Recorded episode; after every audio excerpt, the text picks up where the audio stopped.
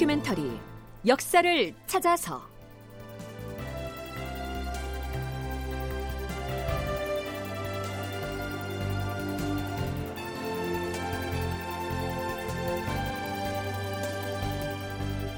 제 723편 율곡 2 4년 만에 조정에 복귀하다. 극본 이상락 연출 황영선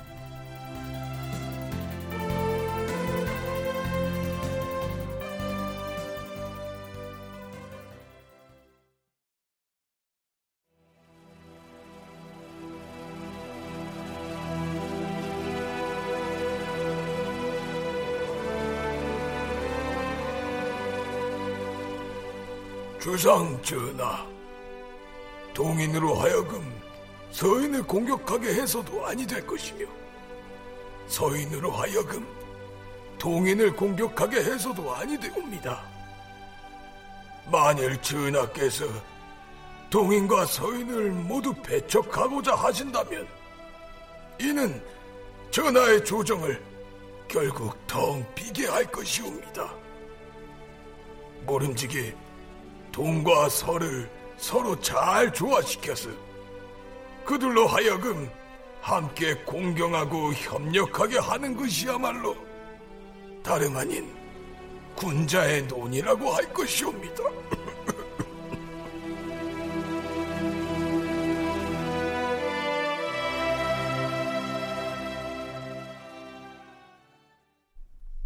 여러분 안녕하십니까? 역사를 찾아서의 김석환입니다.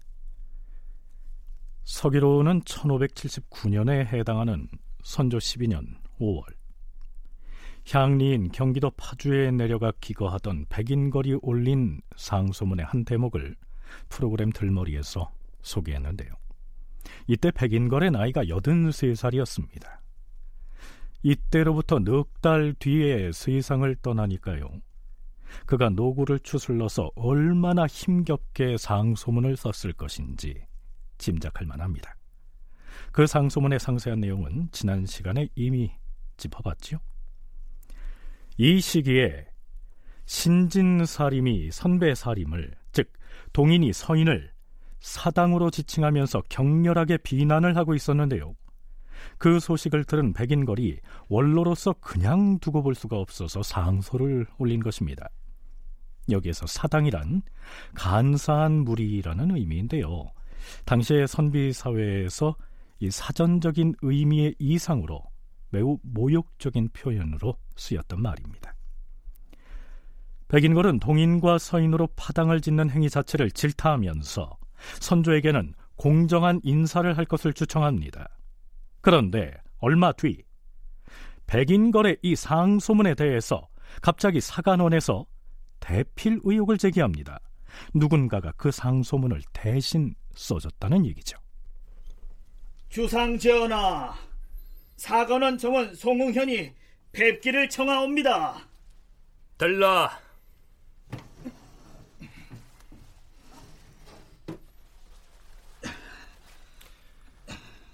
그대가 사헌부와 사관원 등 양사를 대표해서 온 것인가? 아니면 사관원이라도 대표해서 과인을 찾아온 것인가? 아니옵니다. 간관들 모두의 동의를 얻지는 못하였사옵니다. 뭐 그렇다 해도 어디 무슨 얘긴지 일단 고해보라.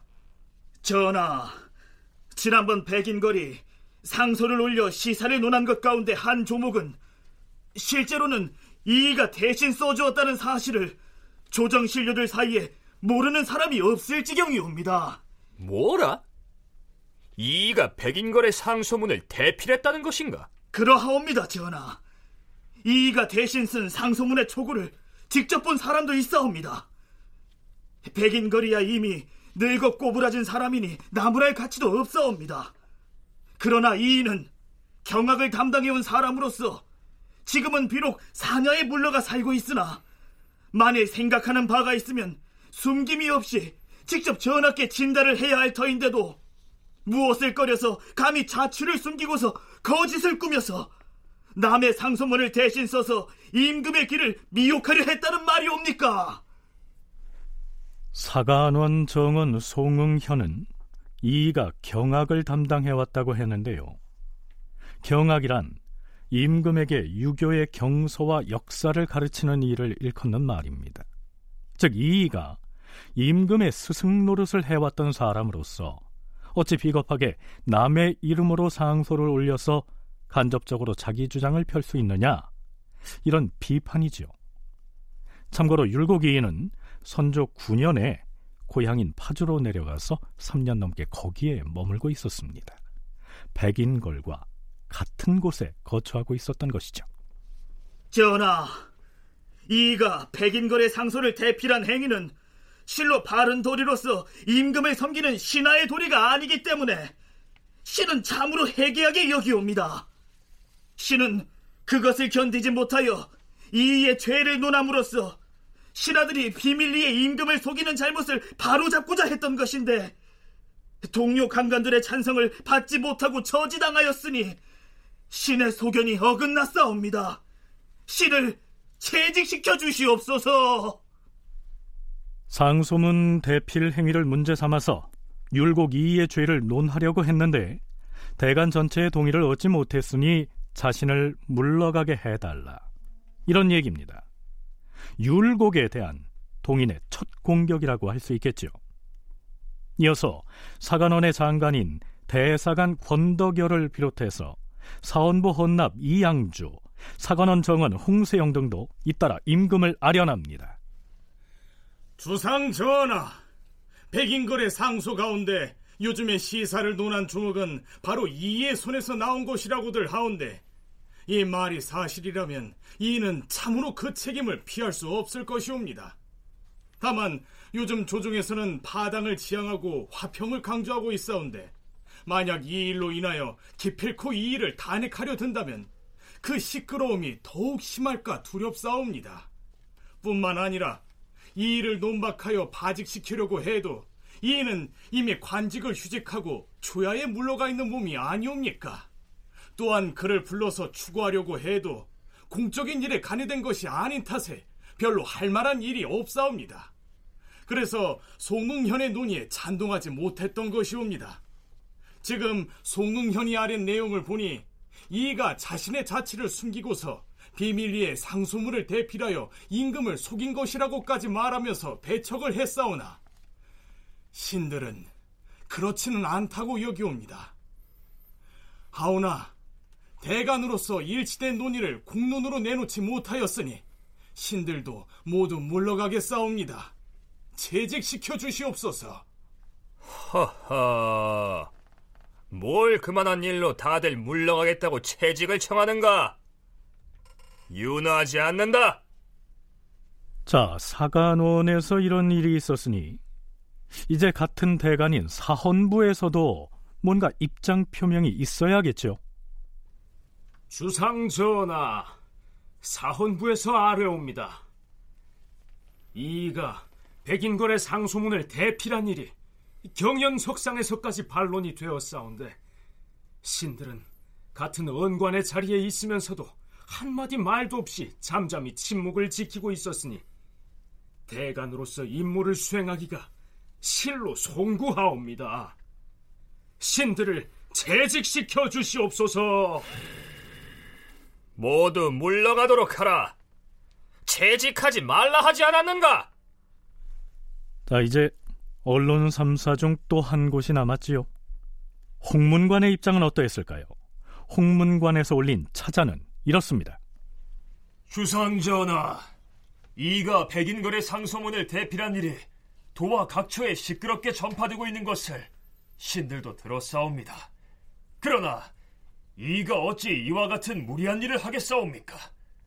혹 향리에서 백인걸과의 사이에 서찰을 서로 주고받은 일이 있었던 것이 사실보다 지나치게 전파되었을 것이옵니다. 그리고 사관원의 수장인 권덕여 등이 송응현의 의견을 따르지 않은 것은 참으로 공평한 생각에서 나온 것이라 할 것이옵니다. 또한 송응현이 이 일을 탄핵하고자 한 것은 비록 뒤패단이 있다 하더라도 또한 다른 뜻이 있어서가 아닐 터이니 그를 재직하거나 내치지는 마시옵소서. 과인이 곧 알아서 결단을 하겠노라.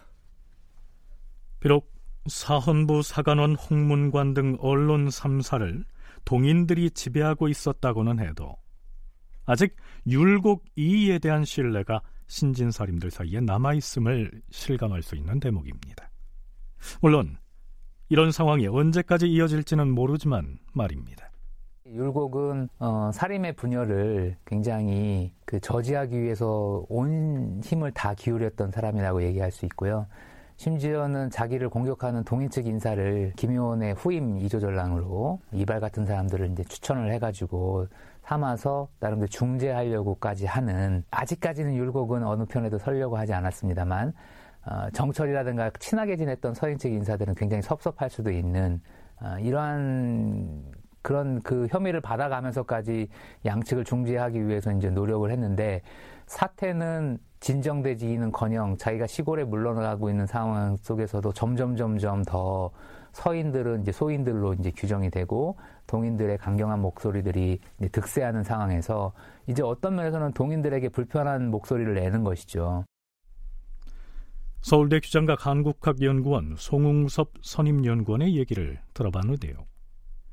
율곡은 비록 서인 쪽으로 분류되고 있긴 했으나 중립적인 위치에서 동서 양쪽을 화합시키려고 거의 고군분투하고 있었기 때문에 동인과 서인 양쪽 모두로부터 불평의 대상이 되고 있었지요. 그건 그렇고요. 그렇다면 율곡은 백인거래 상소문에 조금이라도 손을 댔을까요? 그건 사실이었습니다. 백인거리 이런 내용의 상소문을 다시 올린 것이죠. 주상 전하, 신백인걸은 문장이 부족하여서 이로 하여금 전하께 올릴 글을 다듬어 윤문을 하겠사옵니다. 옛날 송나라의 정자도 여공을 대신하여 상소문을 지었고 부피를 위하여서도 소를 초한 바 있었기에 신 또한 사람들에게 신의 상소문을 이가 윤문하였다는 사실을 숨기지 아니했던 것이옵니다. 자 이렇게 해서 일단 백인걸 상소문의 대피를 둘러싼 논란은 마무리가 됩니다.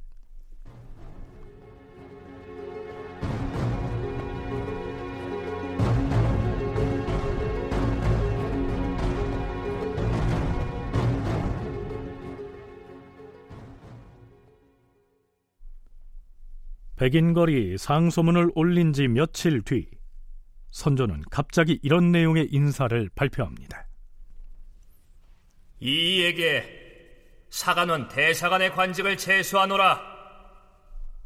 파주에 내려가 있던 율곡 이의를 갑자기 사관원의 장관인 대사관으로 임명한 것이지요. 선조실록에는 이렇게 올라 있습니다. 임금이 사관원 대사관의 벼슬을 제수하여 이의를 부르니 이이가 병을 핑계로 사양하고서 올라오지 않으면서 사직상소를 올렸다.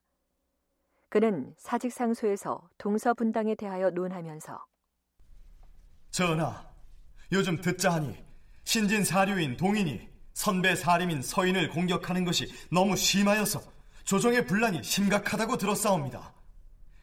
바라옵건대 제발 동서의 당론을 타파하고 사림을 서로 보합하게 함으로써 그들이 한 마음으로 나라에 몸바치게 하시옵소서.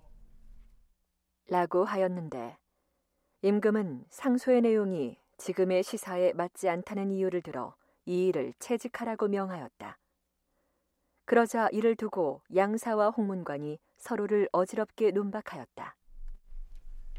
사림이 동인과 서인으로 분리돼서 갈등을 벌이고 있는 국면에서 이가 지향했던 입장을 가장 잘 설명해 줄 수 있는 말이 바로 보합이었지요.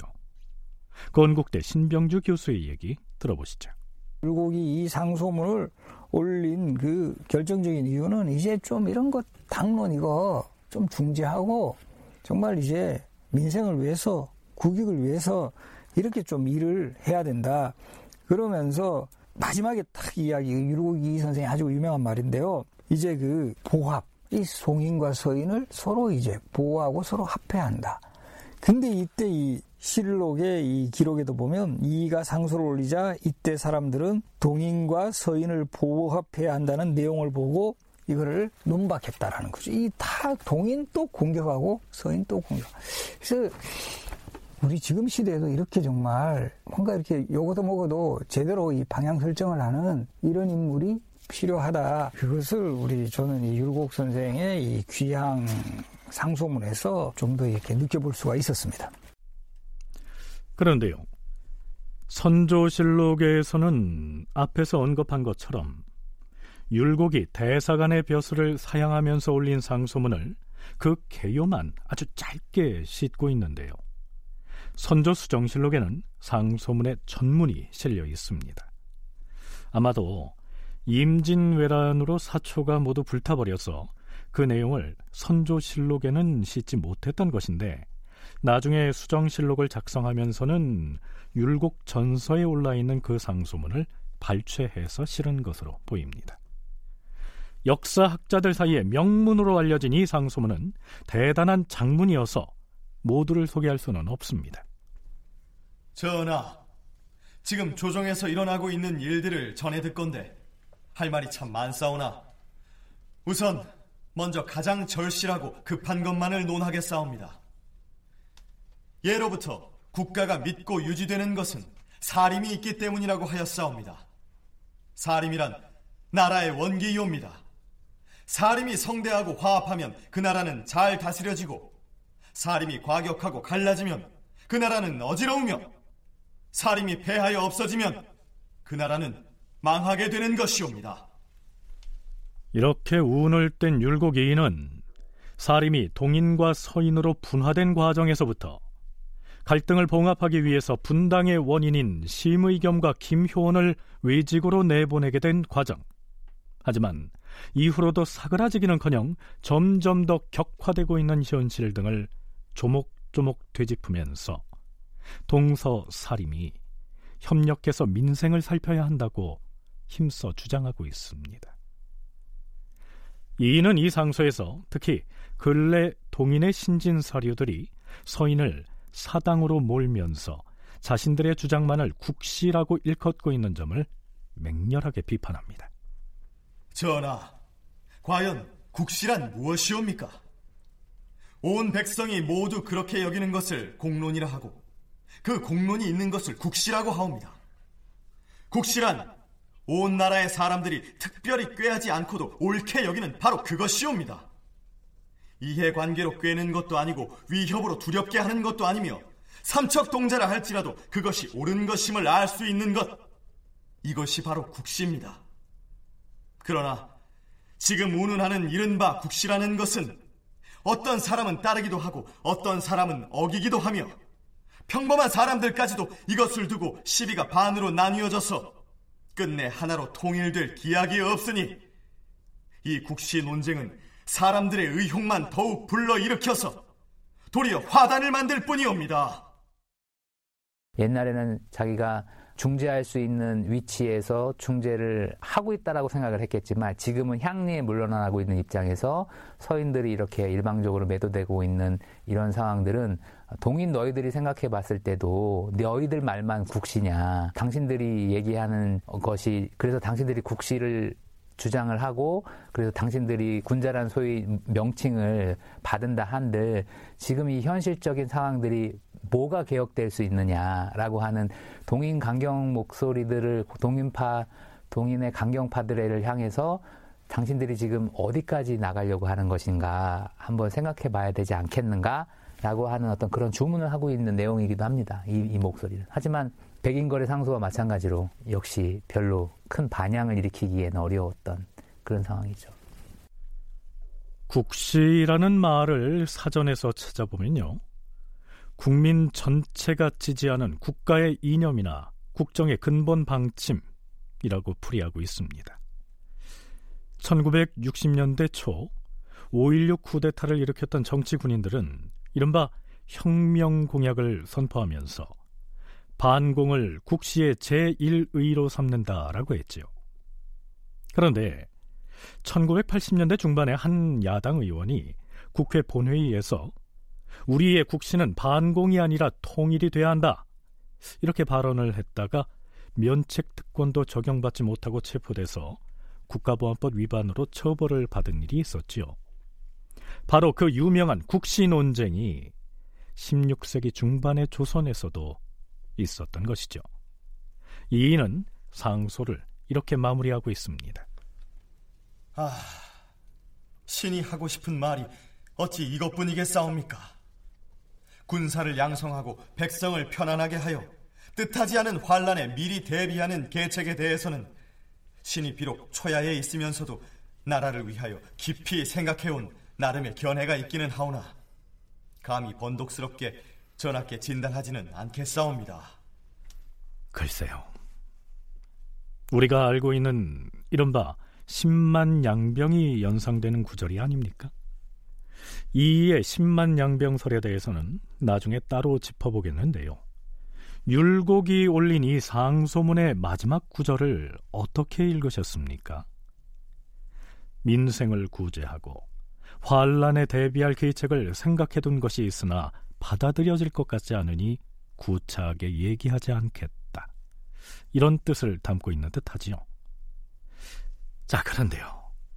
율곡의 상소문을 다 읽고 난 선조는 이 일을 대사관에 임명한다는 교지는 없던 일로 하겠다. 이렇게 역정을 냅니다. 쉽게 말하면 율곡을 사관원의 수장인 대사관에 임명했던 인사 발령을 스스로 취소해버린 것이죠. 왜 그랬을까요? 송웅섭, 신병주 두 전공학자의 얘기를 차례로 들어보시겠습니다.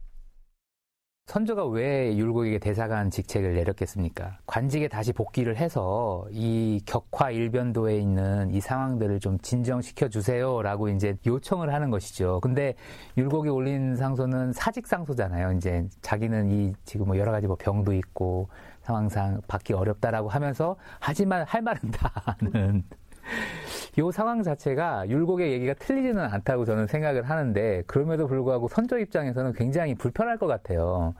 맞는 말을 하면서도 관직에는 나오지 않고 와서 뭔가를 하면서 실질적으로 더 이 진정을 시키려고 노력을 해줘야지 말만 하고 있는 거예요. 뭐 이런 식의 불만이지 않았을까.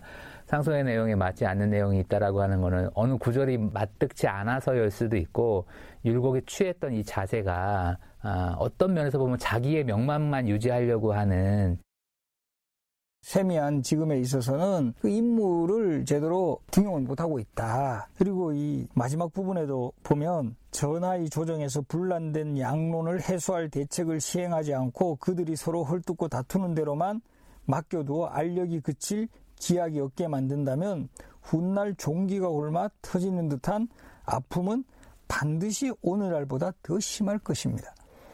이 왕 입장에서는 기분 안 좋죠. 이거, 이거 놔두면, 이거 완전히 골마 터진다. 그래서 저 율곡이 선생 워낙 능력있고 똑똑하고 해서 옆에 둬서 한번 정말 쓴소리도 한번 들어보고 그런 마음 가지고 있었는데, 어, 이 상소문 올린 게 더 왕이 생각했던 것보다 더 심하고, 이거는 옆에 뒀다가는 내가 엄청 부담이 되겠다.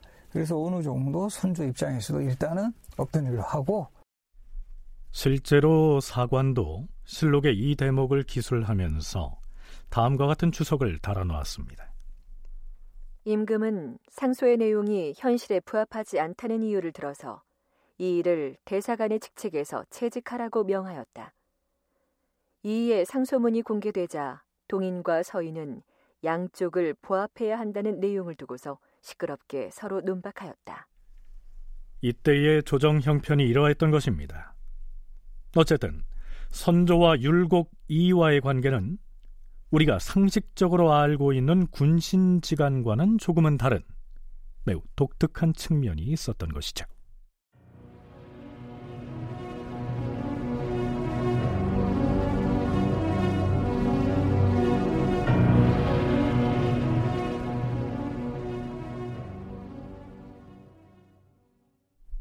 자, 이제 시간을 좀 건너뛰어서 선조 13년 말로 건너가 볼까요? 그해 11월 4일. 주상 전하, 전하의 옥체가 미령하시니 시약청을 설치하기에 윤호하시옵소서. 그리하라. 시약청은 왕이 병이 났을 때 그 병을 다스리기 위해서 임시로 설치하는 관서를 일컫지요. 또한 중신들을 각처에 나누어 보내어서 기도를 하게 하시옵소서. 그것도 그리하라. 임금이 옥체가 미령하여 시약청을 설치하였는데 그날 밤에 병세가 더욱 위급해지자 조정 중신을 사직, 종묘, 목멱산, 삼각산, 소격서, 한강, 양진, 가막, 송악 등처에 나누어 보내어서 각각 기도를 드리도록 하였다. 정이품 이상의 중신들을 사직단과 종묘를 비롯 전국의 명산대천에 보내서 기도를 드리게 하는 것은 임금의 병이 매우 위중할 때 치르는 의식인데요. 이때 선조가 아마도 크게 아팠던 모양입니다. 앞에서 열거한 기도처들 중에서 목멱산은 물론 서울의 남산이고요. 양지는 지금의 광나루, 가막은 경기도 파주의 가막산입니다. 선조의 병세는 나흘이 지날 때까지 차도를 보이지 않다가 닷새째에 들어서야 조금 호전이 됩니다. 이때 홍문관에서 차자를 올려서 제발 체력을 보양하라고 간하자 기력을 조금 회복한 선조는 이렇게 답하지요. 외람되게도 과인은 부덕하고 혼매한 몸으로 국가의 기업을 지키면서도 덕도 쌓지 못하였을 뿐 아니라 또한 힘을 다하여 만백성을 위로하지도 못하였기 때문에 하늘이 노하여서 이 몸에 벌을 내리셨도다. 돌이켜 생각하건대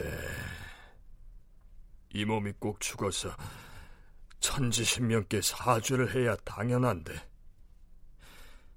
신료들의 힘을 수고롭게 하고 하늘의 용서를 받아서 극심하던 병이 사라지고 정신과 기력을 보존하게 되었도다.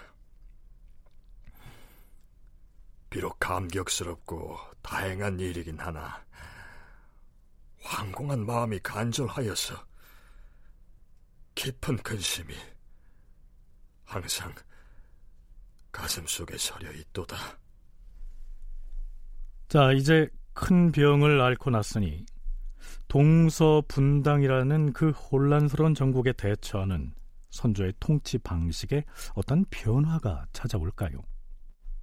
그런데 다시 정사를 살피기 시작한 선조가 처음 내린 교지는 이러했습니다. 승정원은 들으라. 향리에 내려가 있는 이 일을 사관원의 대사관으로 그리고 성혼과 정인홍을 사헌부 장령으로 임명하노라. 속히 파주에 사람을 보내서 이와 성혼을 올라오라 이르라. 아, 성혼은 지병이 있어서 추위를 무릅쓰고 길을 떠날 수는 없을 터이니 말과 가마를 따로 보내주어서 올라오게 하라. 다시 이 일을 대사관에 임명한 것이죠. 그렇다면 이번에도 이인은 그 직을 사양한다는 사직 상소를 올리고서 임금의 부름에 응하지 않을까요? 그럴 수는 없었겠죠. 국사편찬위원회 김영두 편사연구관의 얘기 들어보시죠. 음, 선조가 기록에 보면 거의 한 한 달간 크게 아팠기 때문에 예, 상당히 큰 사건이고 어, 신하들로서도 뭐 어, 상당히 걱정을 했던 것 같고요. 그러고 나서 이제 왕이 다 나았다는 소문이 전국으로 퍼졌을 테니까 그랬을 때 이제 인명 기사를 받고 그냥 범범하게 이제 사직 상소를 하고 마는 건좀 어려웠을 것 같고 얼마나 아, 병을 알았는지 아니면 뭐 지금 어떠신지 이런 거를 직접 만나서 이야기하고 싶은 생각이 율곡한테도 있었던 것 같고요. 그런 계기로 이제 만나게 상경에서 만나게 된 것 같은데 거기에는 뭐 율곡은 기본적으로 관적에서 물러서는 것도 쉽게 하지만 그 관직을 수행하면서 국가의 자기의 능력을 발휘해야 된다라는 생각이 기본적으로 있는 사람이기 때문에 율곡이는 일단 상경은 했으나 대사관의 직책에 대해서는 사의를 표명한 다음 임금을 아련하겠다는 뜻을 전하죠. 이에게 비현각으로 오라 이르라. 네, 경복궁 비현각은 본래 세자가 거처하는 동궁의 공간인데요. 여기에서 선조와 이가 독대를 합니다. 주상 전하께서 옥체 미령하 실 적에 찾아뵙지 못하여서 송구하옵니다. 전하께서는 춘추가 한창이시니 비록 작은 병환이 계시더라도 오래지 않아 평상으로 회복되시리라 생각은 하였사옵니다. 그런데 지난달에 병환이 심상치 않아 온 나라가 놀랐사옵니다. 혹시 조섭을 잘못하시어 그런 것이 아니시옵니까? 삼가 바라건대 마음을 맑게 가지시고 욕심을 줄이시어서 기력을 보호하시옵소서. 오랫동안 서로 만나지 못하였으니 이공은 과인에게 하고 싶은 말이 많을 터인데. 전하, 임금의 뜻을 잘 받들어서 그것을 바로잡고 구제하는 책임은 간관에게 있사옵니다. 신으로서는 그 간관의 수장인 대사관의 직을 감히 감당할 수가 없사옵니다. 바라건대 신의 관직을 갈아주시옵소서. 윤하지 않을 터이니 사직하지 말라. 그렇다면 선조는 왜 그 시점에 자꾸만 사양하는 이의를 불러 올려서 대사관의 관직을 맡기려고 했을까요? 서강대 계승범 교수의 얘기 들어보시죠. 죽었다가 살아났다고 할 정도로 굉장히 심한 병을 꽤 몇 개월 앓은 것 같아요. 그러다 보니까 이제 그냥 자발적으로 문병차 올라오기도 하고, 이제 그런 상황에서 결국 종합해 보면 당시 선조의 고민이 무엇이었냐 하면은 지금 왕조에서 왕이 죽었 죽을 뻔하다가 살아난 상태이기 때문에 제일 본능적으로는 뭘 하고 싶으냐면은 이 분열된 국론을 뭐 통일해 보고 싶다. 그러면은 통일하는 방법은 무엇인가? 언론 쪽을 동인이 장악하고 있는데 사실 뭐 동인이 좋아서 장악신 것도 아니고 좀 젊은 사람들이 그쪽에 많다 보니까 직급상 대관이 많이 간 거죠. 이런 상태에서 그러면 일단 항상 하는 게 국가에 명망이 있는 사람들을 이제 인재를 등용하는 겁니다. 선조가 떠올렸던 바로 그 명망 있는 인재 중 한 사람이 율곡 이이였던 것이죠. 신진사류, 즉 동인들이 사간원과 사헌부 등 대간을 장악하고 있는 상황에서 율곡을 사간원의 장관인 대사관의 임명에 포진시켜 놓으면 그들의 기세를 얼마쯤 제어할 수 있을 것이다. 이렇게 생각했겠죠.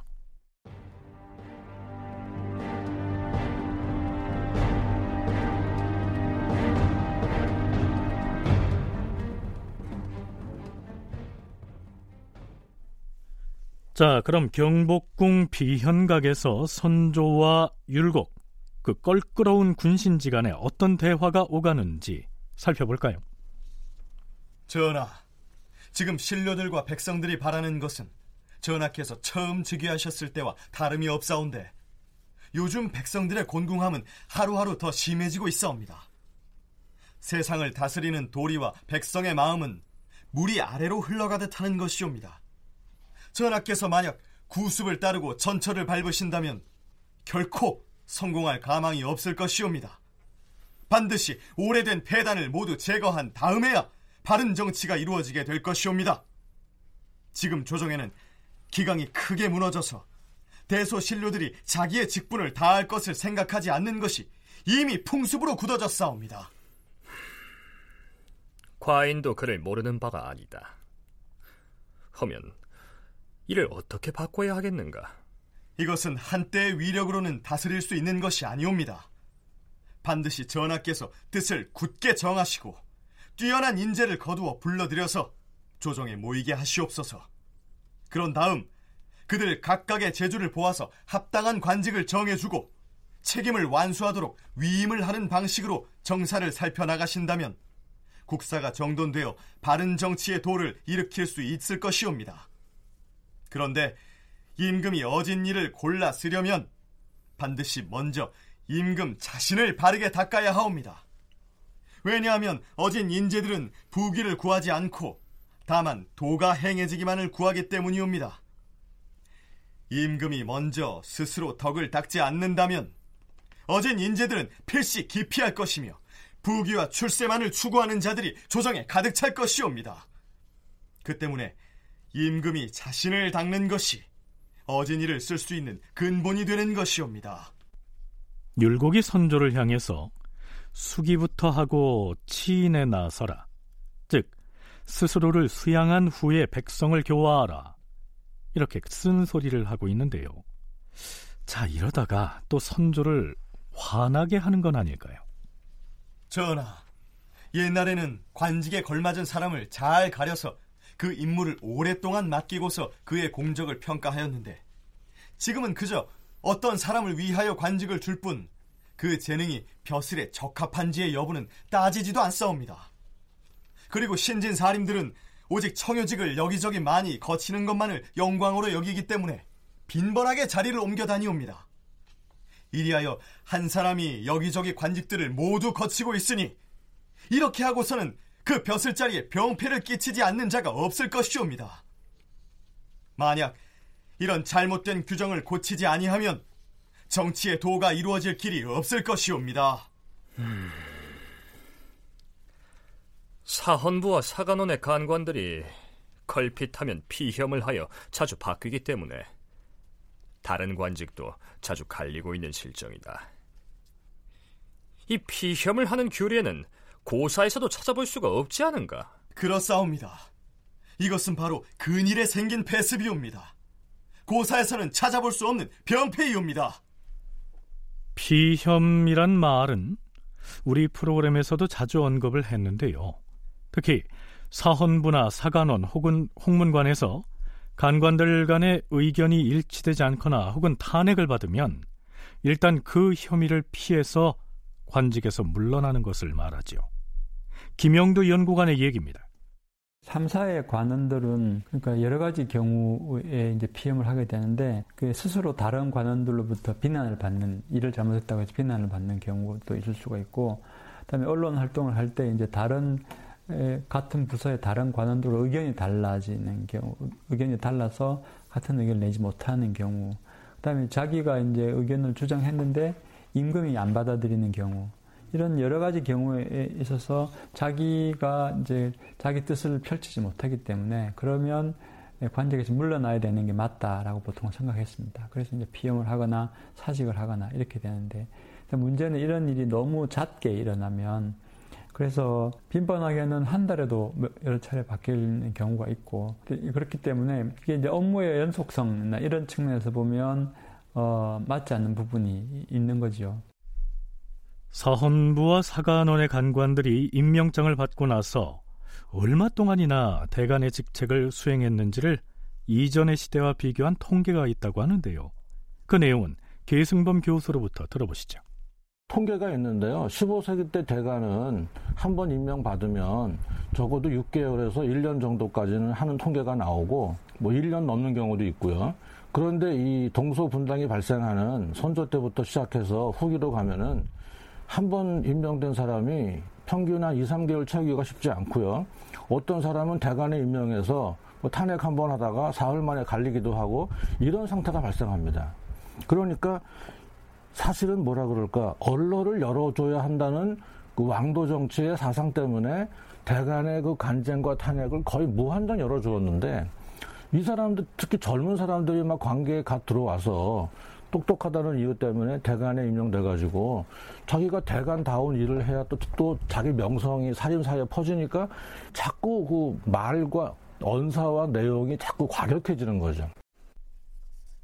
젊은 사림들 사이에서는 임금이나 대신에게 격하게 간쟁을 하거나 혹은 동료 간관들 간의 논쟁이 붙어서 사헌부나 사관원에서 쫓겨나는 것을 부끄러워하기는커녕 자랑스럽게 여기는 풍습이 있었습니다. 그러다 보니 그들은 점점 격한 어조로 누군가를 탄핵하다가 피험을 하고 물러나서는 곧 다른 관서로 전출되곤 했던 것이죠. 임금이 어떤 간관의 행태가 너무 심하다고 여겨서 사헌부나 사관원에서 내보내봤자 후임으로 그 자리에 들어온 간관이 또다시 격한 간쟁으로 치고 나오는 형국이니 임금으로서는 답답한 노릇이었겠죠. 지금 조정이 기강이 안 잡히고 정령에 바로 서지 않고 자꾸 이렇게 얘기들만 난무하고 싸움이 나고 뭐 실제 일은 되는 게 없고 이런 문제 중에 하나로 이 대간의 목소리가 너무 크고 또 한 가지는 그렇다고 해서 있음 한 적어도 6개월, 1년 정도 하면 같은 대간이라 해도 자기가 탄핵한 거에 대해서 책임감을 느낄 텐데 탄핵을 신나게 해놓고 바로 이제 또 딴 데로 가버리는 거죠. 그러니까 국왕 입장에서 보면 너는 너무 부박하구나. 말을 함부로 하네. 딴 데로 가라. 라고 하지만 그 마치 쫓겨간다고 할 수 있는 그 대관 입장에서 보면 나는 내 대관의 책무를 열심히 하다 보니까 국왕의 미움을 받았어. 이런 말이 나가면 자기네 동료 사이에 나가면 이게 훈장이 되는 거죠.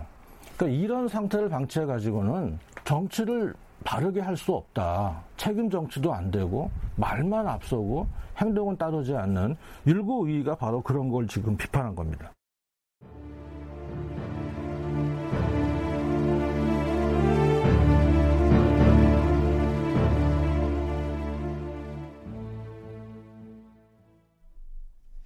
앞에서 선조가 파주에 거처하던 이의를 불러올려서 대사관에 임명할 때 이의의 친구인 성혼도 함께 불러서 사헌부에 장령을 시켰다고 했는데요. 이의가 선조에게 이렇게 묻습니다. 전하께서 그동안 제 버신 성혼에게 베푸신 은혜는 그야말로 근고에 드문 일이었사옵니다. 신은 잘 모르겠사오나 전하가 성혼을 불러 올리신 의도는 그 사람을 장차 중요하게 쓰고자 해서이옵니까? 아니면 한번 만나보시고 그만 내치시려는 것이옵니까? 성혼이라는 사람이 어질다는 것이야 과인도 이미 들어서 알고 있다. 다만 그 재주가 어떠한지는 잘 알지 못하겠다. 전하, 사람이 갖고 있는 재주란 한 가지가 아닌 것이옵니다. 경세 재민의 책임을 혼자 도맡아 할 수 있는 사람이 있는가 하면 옳고 바른 것을 좋아하여 여러 인재를 제대로 기용할 수 있는 자도 있사옵니다. 성혼의 재주는 천하를 다스릴 수 있다고 한다면 좀 지나치겠으나 그 사람됨이 옳고 바른 것, 즉 선을 좋아하옵니다. 예부터 선을 좋아하면 천하를 다스리기에 충분하다고 하였으니 이 어찌 쓸만한 재주가 아니겠사옵니까?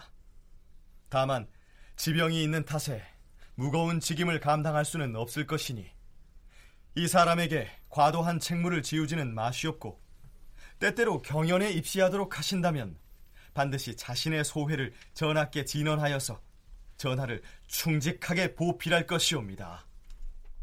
선조 때의 동서 분당과 그 갈등 과정을 탐색한 책, 왜 선한 지식인이 나쁜 정치를 할까의 저자인 이정철은 자신의 저서에서 이때 선조가 율곡을 사관원의 장관인 대사관에 그리고 성훈을 사헌부의 장령에 임명한 의도를 이렇게 분석하고 있습니다.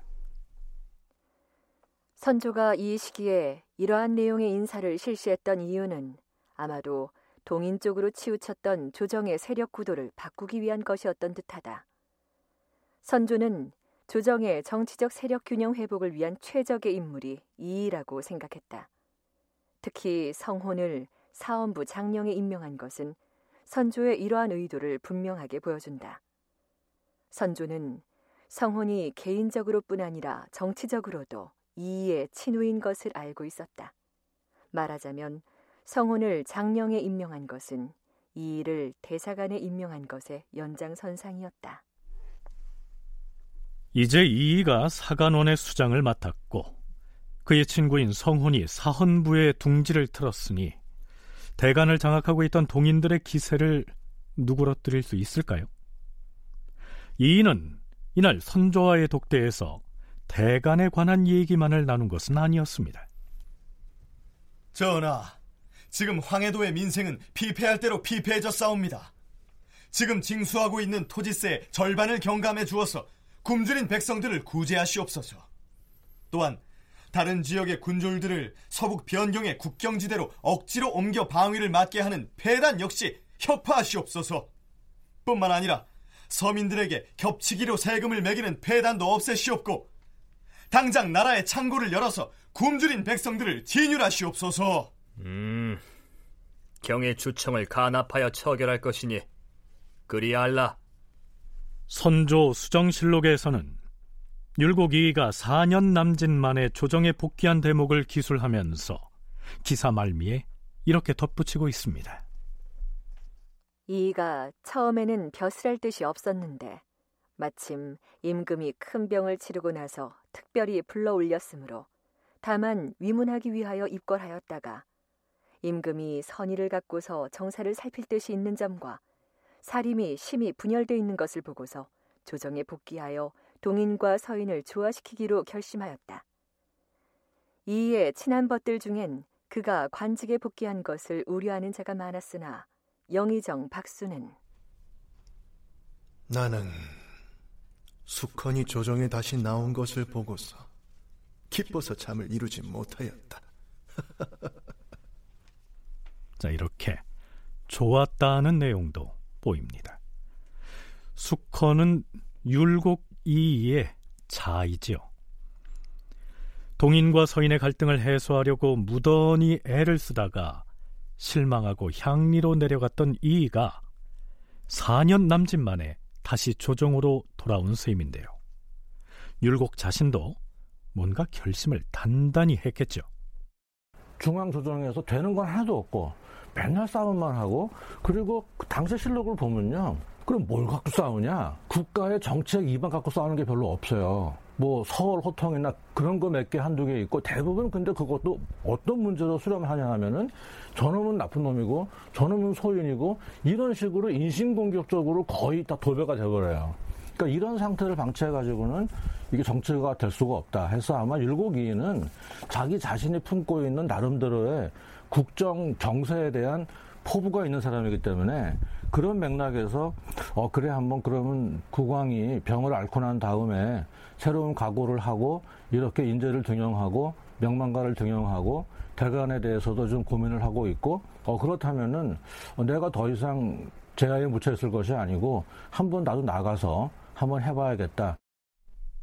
자, 그럼 우리도 이이가 돌아온 뒤 조선의 전국에 과연 어떤 변화가 있을 것인지 함께 지켜보기로 하죠.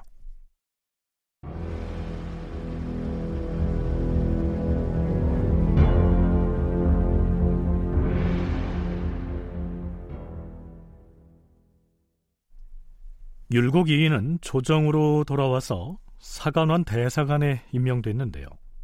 얼마 지나지 않아 사헌부의 수장인 대사헌으로 자리를 옮기지요. 자, 잠깐. 6년 전인 선조 8년에 동서분당의 원인 제공자로 지목돼서 개성 유수로 전출됐던 심의겸은 그 뒤에 어떻게 됐을까요? 한국학중앙연구원에서 발간한 민족문화대백과 사전에 의하면 심의겸은 개성 유수로 있다가 전라 감사를 거쳐서 예조 참판으로 복귀했다가 다시 함경 감사를 역임한 것으로 기술돼 있습니다. 그런데 율곡 이이가 대사헌의 지위에 있을 때 동인의 중진인 정인홍이 율곡에게 서인의 상징적인 존재인 심의겸을 탄핵해야 한다고 주장하고 나섭니다.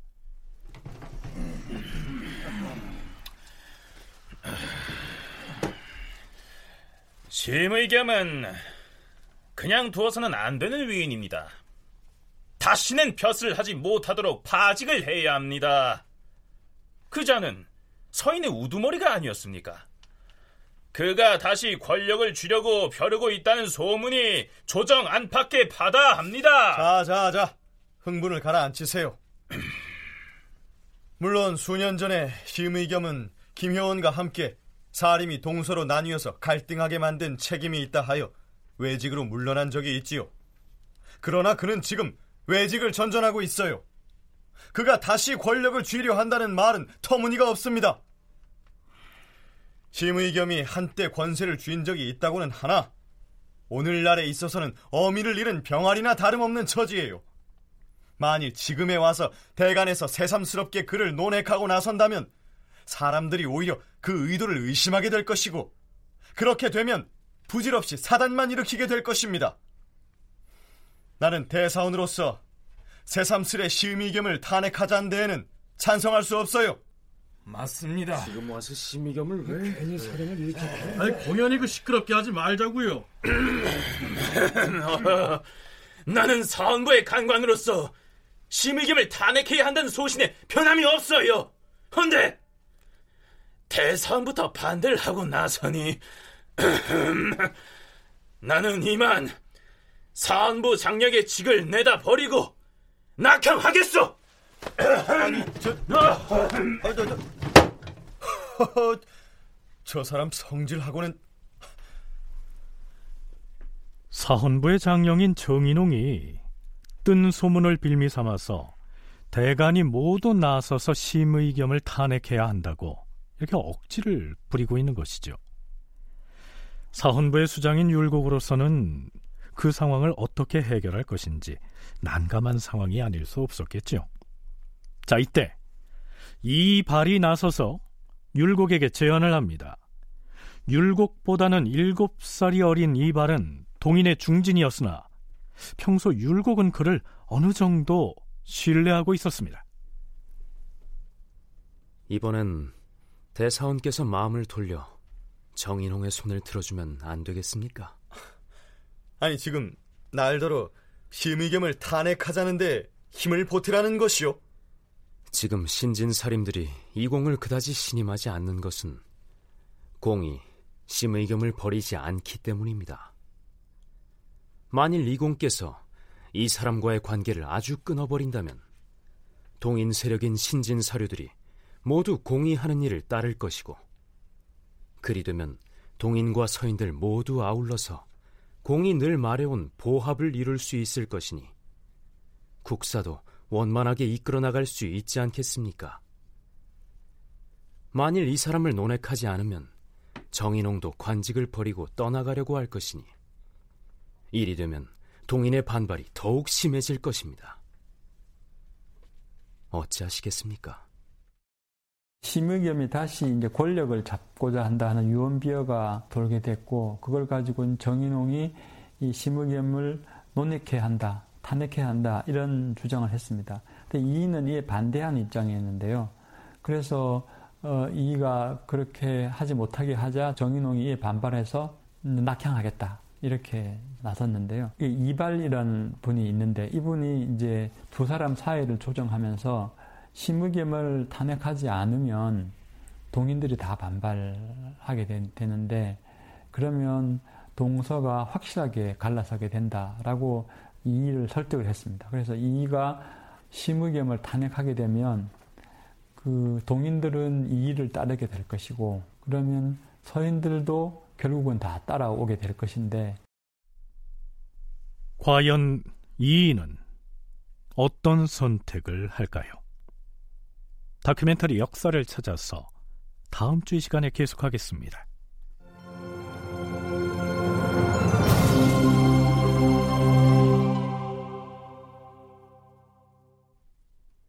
출연 선조 석승훈 백인걸 김용 송응현 박주광 간관 나은혁 서정익 김용석 이희 하지형 대신 오혜성 박순 이명상 정인홍 임주환 이발 서정익 낭독 이지선 해설 김석환 음악 박복규 효과 신연파 장찬희 기술 윤기범.